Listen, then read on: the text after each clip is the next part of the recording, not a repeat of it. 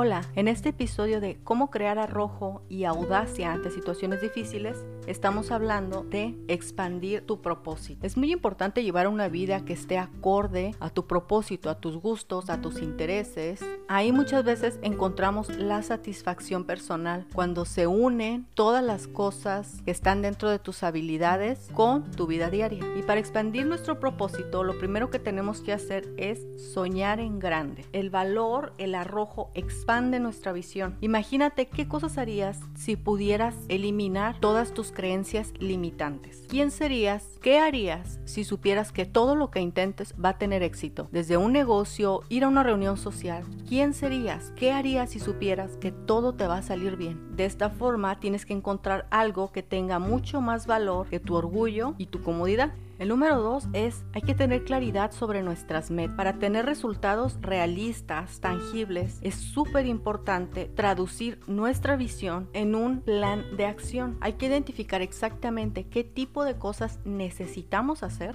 para poder llegar a nuestra meta. Y de la misma forma es importante organizar qué tipo de cosas tenemos que hacer primero, que muchas veces puedes pensar que lo que hay que hacer primero son las cosas más sencillas. Sin embargo, lo que uno siempre tiene que hacer primero es lo que te lleve al siguiente resultado. La obtención de los resultados va a ser lo que te mantenga motivada. El número 3 es, hay que crear una línea de tiempo para mantener el ritmo a la hora de expandir nuestro propósito, estos cambios que estamos haciendo para mantenernos audaces ante situaciones difíciles o ser audaces en la vida o tener valor y coraje para salir adelante, así como nosotros somos. Es muy importante mantener una línea de tiempo donde decidimos qué tipo de acciones vamos a hacer y cuándo vamos a hacerlas. No estoy hablando de una agenda dividida por horas, más bien estoy hablando de ciertas actividades que puedas hacer una lista semanalmente y tengas los 7 días de la semana para realizar esas específicamente. Si estamos tratando de crear una vida más audaz, más satisfactoria,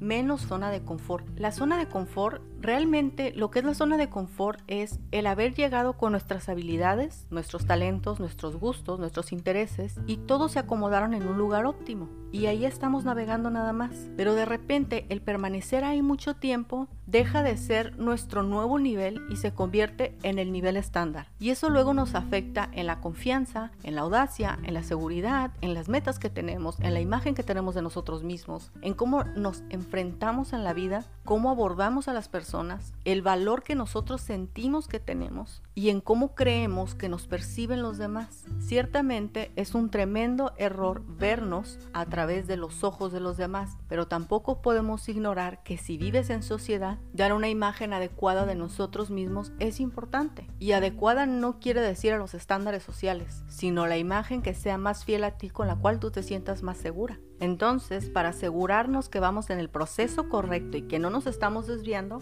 hay que crear una línea de tiempo semanal, si es lo que más práctico te resulta, e ir venciendo primero aquellas cosas que te van a asegurar el resultado siguiente.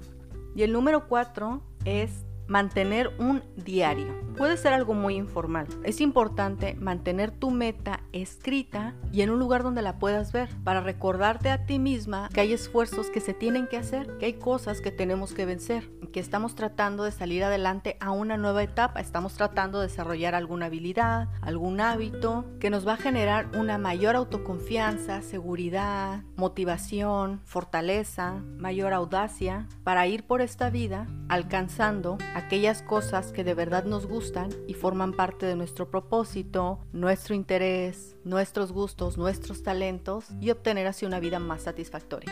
Nos vemos la próxima.